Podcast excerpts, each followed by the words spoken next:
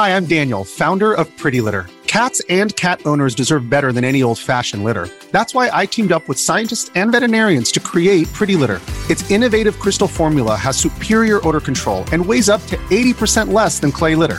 Pretty Litter even monitors health by changing colors to help detect early signs of potential illness. It's the world's smartest kitty litter. Go to prettylitter.com and use code SPOTIFY for 20% off your first order and a free cat toy. Terms and conditions apply. See site for details. Hello, podcast listeners. I hope you're enjoying your day a little bit more than probably I am currently right now because I had one of those moments today when I was doing research where I really wish I had put two and two together. And now that I'm realizing this right now, the market is somewhat being played by us, or not by us, but Washington is pretty much somewhat playing with the market. And granted, a lot of you are probably thinking, well, this isn't really new eh, new news to us, Jacob. Well, it does affect us in a little bit of a way. And I think once I cover it towards the end of this podcast, you'll understand my frustration of not putting two and two together. And yeah, let's just let's just put it that way. Before we get today started with today's podcast. First off, we're going to be talking about the video game section and the earnings because apparently the video game uh, giants have a miserable second quarter as the pandemic gaming boom hits a wall, which is actually tied in with Nvidia warning about how they just reported earnings as well. And they are saying that they won't be making as much money now because of the gaming section. Novavax has cut their revenue guidance for this second half of the year, which is kind of crazy to think about. And then another company has also reported their Q2 earnings as a loss, which is a company called Allbirds. And we'll cover that more in details later. And finally, we're going to be talking about how the US readies the largest security package for Ukraine and why it's tied in with Saudi Arabia potentially and oil currently right now. And that's where the, like I said earlier, that's where my frustration of, wow, I did not put two and two together until now is going to be kicking in later towards the end of this podcast. But I always say at the beginning of each podcast to my fellow listeners, please remember that I am not a professional advisor in any way, shape, or form. Everything I talk about in this podcast is for, is for information purposes only. You need to do your own research before making any investment decision, as you're not always guaranteed to make money when you invest in the stock market. Also, go talk to your own professional advisor as they would understand your financial situation a lot better than I would. I cannot legally give you financial advice, but your professional advisor would be able to help you in any way, shape, or form with being able to make decisions on what needs to be done. That being said, too, guys, please remember too that I cannot give you financial advice in any way, shape, or form. And this is not a financial channel in general about giving financial advice. It's mostly for entertainment purposes to know what's happening within the stock market, as all news isn't covered at times. And is for entertainment purposes only as well. With that being said, guys, let's begin today's podcast. Video gaming giants has a miserable second quarter as the pandemic gaming boom hits a wall from CNBC. The giants of the video game world saw their sales slide in the second quarter as initial tailwinds from the COVID pandemic fade. In three months ended June, Microsoft, Sony, and Nintendo each posted disappointing results and their respective gaming businesses. The numbers reflect the broader concentration in consumer spending on video games. Americans spend 12.4 billion on games in the second quarter, according to market research firm NPD which is down 13% year on year. Several factors are to blame. Not really not the least relaxing of pandemic restrictions with people um, eschewing home entertainment options in favor of outdoor activities. Ongoing shortages of semiconductor equipment haven't helped either. The growth of the overall game market has recently de- decelerated as opportunities have increased for users to get out of the home as COVID 19 infections have subsided in key markets. Hiroki to- Toki, Toki, Sony chief financial officer, said at the company's earnings call last month. Sony reported a 2% decline in sales year over year as its gaming unit in June quarter, while operating profits plunged about 37%. The company also issued a gloomy outlook, cutting its full year profit forecast by 16%. The main reason people are spending less time playing games and more time going out. Total game play time among PlayStation uh, base was down 15%, much lower than initially forecast by the company. And then it says the COVID effect disappears from CNBC. Gaming was one of the big beneficiaries of COVID pandemic, which publishers expect uh, correction experiencing bumper growth as consumers spend more time indoors. But with consumer spending habits shifting post lockdowns and inflation running hot, the industry is taking a hit. At Microsoft, overall gaming revenue sank 7% year on year. Sales of the company's Xbox cons- cons- consoles declined 11%, while gaming content and services revenues dipped 6%. The decline was driven by lower engagement hours and monetization in the third party and first party content. Amy Hood, chief financial officer of Microsoft, said in a firm's earnings call last week. Activision Blizzard, that embattled public uh, game publishers being acquired by Microsoft, reported a 70% plunge in net profit and a 29% drop in revenue. I mean, I don't know why people did not realize this was going to happen because it says even there's a uh, console shortage lingers as well. I mean, people are struggling with finding the PlayStation, I think it was that they were talking about during Christmas of last year. But even Nvidia today has warned us as well. It says Nvidia warns of second quarter revenue sharp dip. Nvidia shares dipped 8% on Monday morning after the company released preliminary earnings that showed second quarter revenue of 6.7 billion, well below its initial outlook of 8.1 billion. The chipmaker said its shortfall primarily reflects weaker than forecast gaming revenue, which is down 44% sub, uh, sequentially and 33% from the prior year. Nvidia said it reported its primary attrib- um, attrib- attributable to lower sell-in gaming products, reflecting a reduction in channel partner sales, likely due to microeconomic headwinds. Or it's the fact too that no one's really just gaming as much anymore as they used to. Let's continue on the article. It has also said its data center segment has been impacted by supply chain disruptions and preliminary rev- pre- preliminary revenue of 3.81 billion is below the company's expectations. That figure is still up 1% over last quarter and 61% year over year. However, Colette Kress, Executive Vice President and CFO of NVIDIA, said she believes the company's long term gross margin profile remains intact. Quote, We have slowed operating expenses growth, balancing investment for long term growth while managing near term profitability, she said. We plan to continue stock buybacks as we foresee strong cash generation of on future growth. So good to know that they're still considering be buying back stock, even though apparently the gaming sector has been hit for them. You know, when COVID did hit, I I myself jumped back into a couple of my games as well. In reality, I should have started this podcast during COVID, but in re- but better late than never. But I remember during that time, like, yeah, I, I kind of jumped back into it. In fact, most of the times that I spend with some of my friends are on Sunday nights on game nights.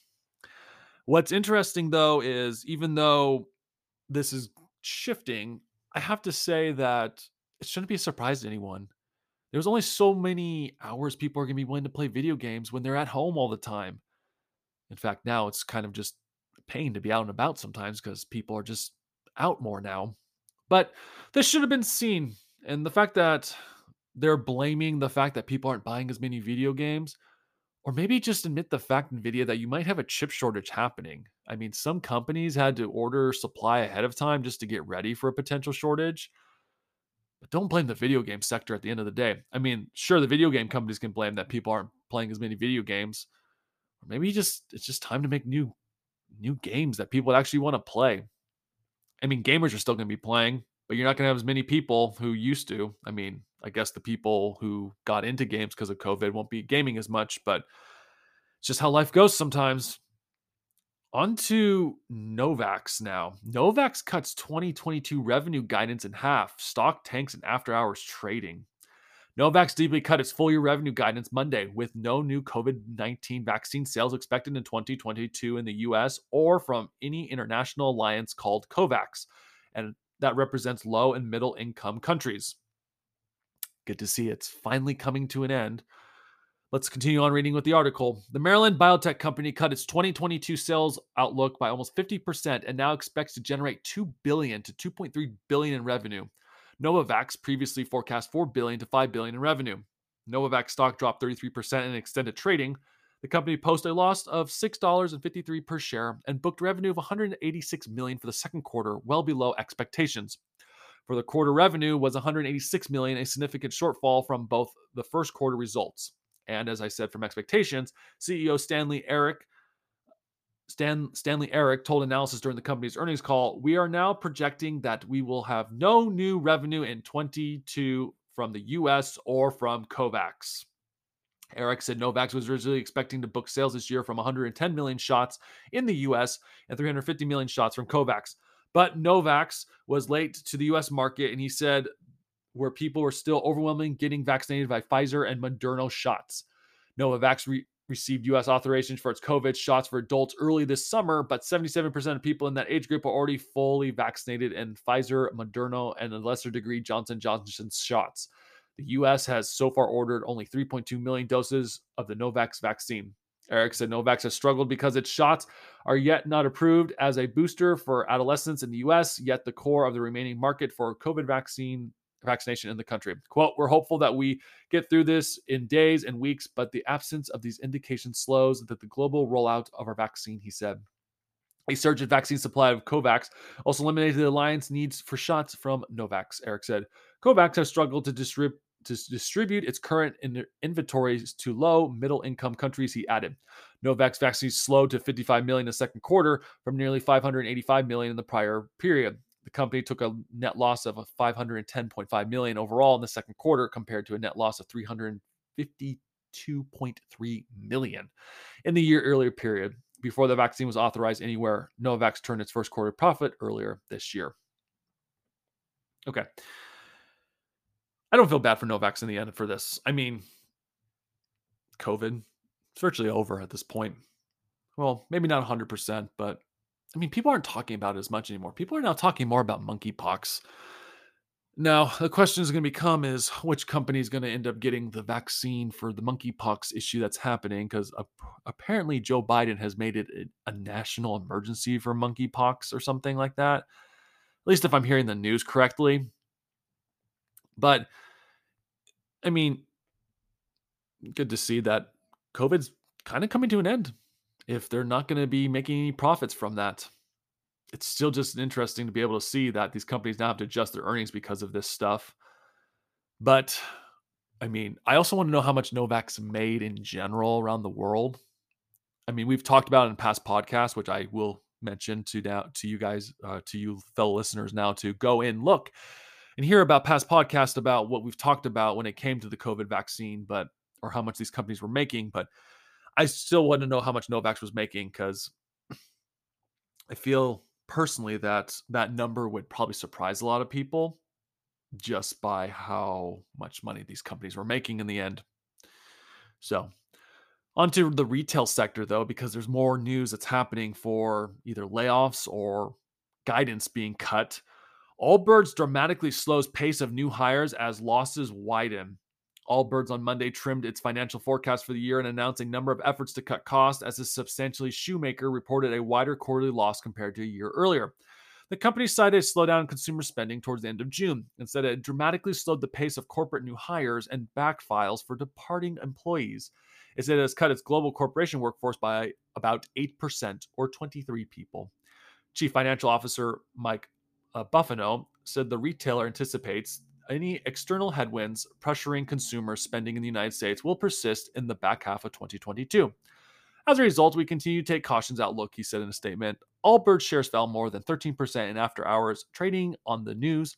The stock has tumbled more than 60% year to day as of Monday. Market's close brings Allbirds market cap to about 842 million.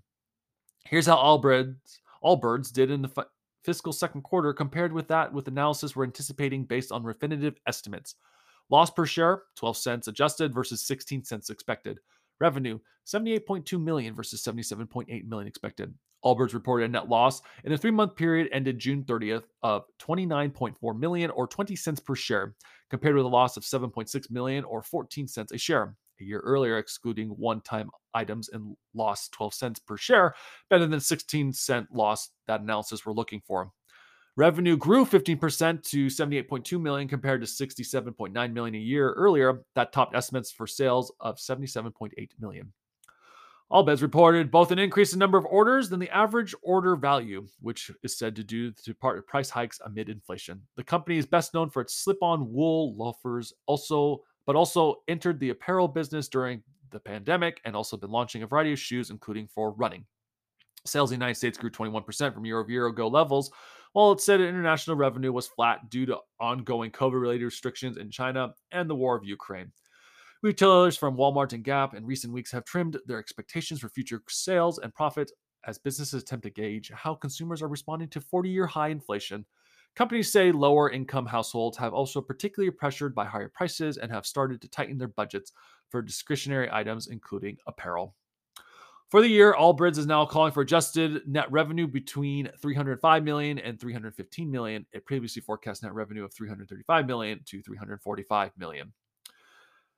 Okay, so oh, last thing too, along with slower hiring pace of hiring, Allbirds said it looks to trim logistics costs in the United States by transitioning to automated distribution centers and, de- and dedicated return processor.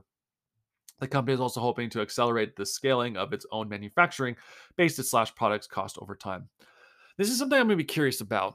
As this quote unquote, we can't find people to hire happens, I wonder how many companies are going to start automating their distribution center in general and how it might change the, the whole distribution center in the future. But that also being said, too, I mean, are people going to be really be buying these high luxury items when if we're in this quote unquote recession?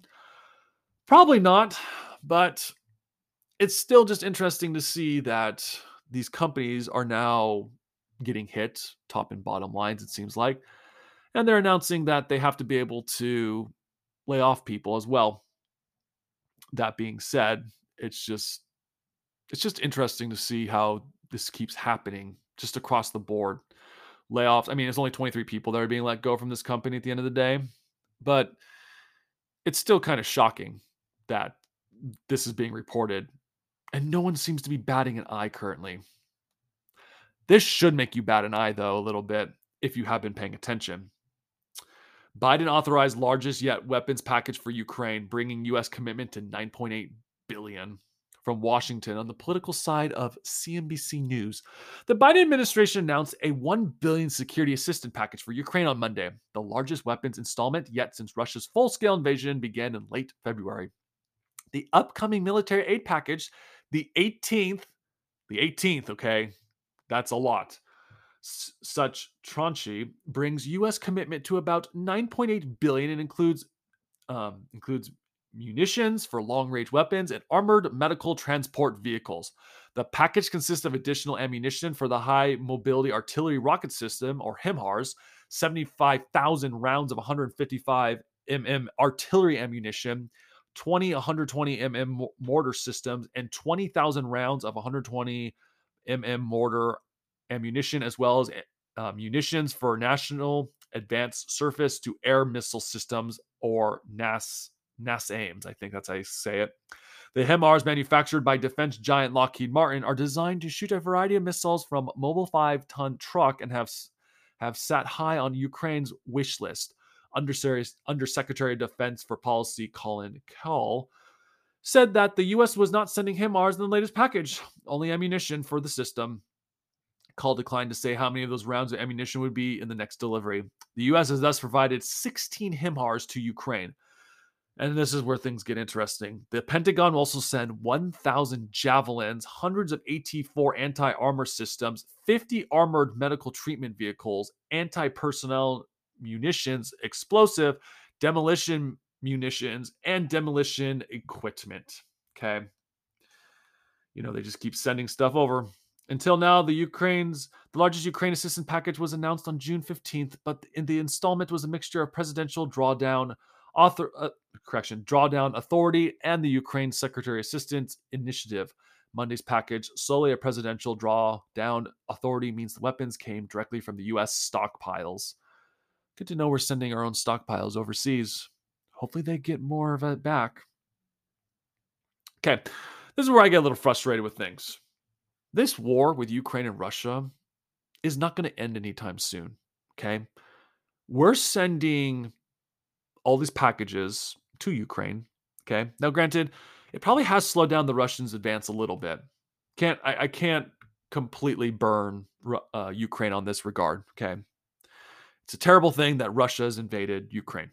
I, I can fully admit that. But as I've mentioned in the past, you have countries like China and India, and I know some of my listeners are from India, and like I've said, it's a lo- it's a lose lose situation for Ukraine in the end, because India has to keep whatever China does, India has to do. So I can't rip on India too much. I can, however, rip on Joe Biden because he is being played, though. And what do I mean by that? Well, I, I had, like I said, Russia not Russia has been selling its oil for cheap. They've been selling their cheap oil to both China and India. Joe Biden recently went to Saudi Arabia asking for more oil from Saudi Arabia. Okay. And then Saudi Arabia had mentioned that they couldn't couldn't increase input. Okay. That they were at max capacity. And then I come to find out this. Saudi Arabia more than doubled Russian oil imports in the second quarter, freeing up their own crude for exports. Now, this article was reported on June 15th, and why CNBC did not report this at the time is beyond me currently right now. Okay. But we do need to talk about this, and this is how we'll end today's podcast. The world's largest oil producer stepped up imports of Russia oil in the second quarter despite sanctions amid a choking Moscow energy flows, Reuters reported. Saudi Arabia imported 640,000 tons of Russian oil from April to June, according to data reviewed by Reuters. Saudi Arabia took possession of the oil from Russia and Estonia ports and thus far imported 320,000 more barrels from Russia compared to in the 2021 levels.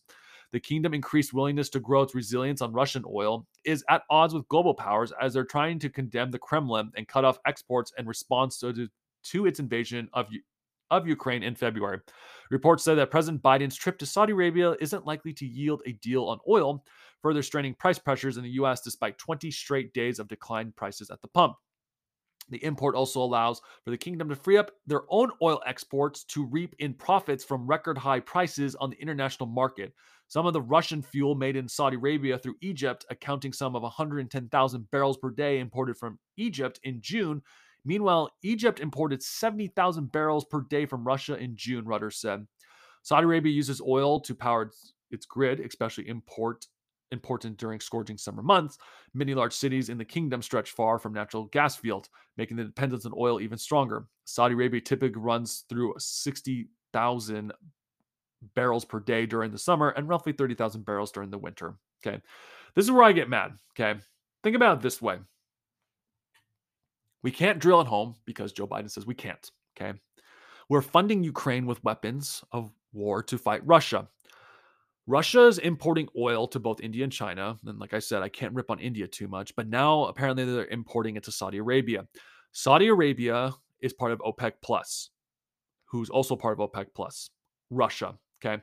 So Russia's Im- importing or exporting their oil to Saudi Arabia, who's importing it to themselves, Oil's $30 a barrel from Russia currently, right now. Okay.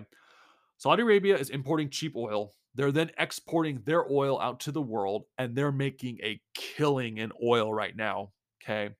Absolute killing. Okay. And Joe Biden is asking Saudi Arabia for more oil output. Saudi Arabia is going to be a very, very rich country, more rich now than ever. And I, I, it makes me frustrated by the fact that, and this is where more frustration comes in. Saudi Arabia is virtually funding Russia's war efforts against Ukraine. In reality, this war, whoever wins, at least in my opinion, one economy is going to be crushed in the end. Okay. It will be. We're sending packages overseas to fight the Russians to Ukraine because we can't get involved in the war because they're not part of NATO. And we can't condemn countries for importing oil. We could condemn Saudi Arabia, but if we condemn Saudi Arabia, the United States would be screwed because we're not doing our own oil projects here in the United States. Instead, Saudi Arabia is making a huge killing. Who knows how much they're going to be making in the end, but as long as this war is going on and oil prices remain high, Saudi Arabia is just going to be raking in a ton of money. And I'm curious to know, I think their oil companies like Saudi Amco or something. I can't remember what it's called, but it's like the biggest oil company in the world. I just want to know how much that oil company is going to be making soon. Like in all seriousness, how much they're going to be making right now because they're they're virtually just exporting all their oil because they can just buy cheap Russian oil. If that doesn't make your blood boil, I mean, it made my blood boil a little bit after realizing this. There's no, there's pretty much no end in sight for this for oil dropping. There really isn't. Not until this war ends and Russia's oil can get back on the market. But Saudi Arabia is going to be making so much money off of this. It's insane. And no one's realizing, or maybe Wall Street does realize it and Wall Street doesn't care. So they're just investing in that oil company in Saudi Arabia.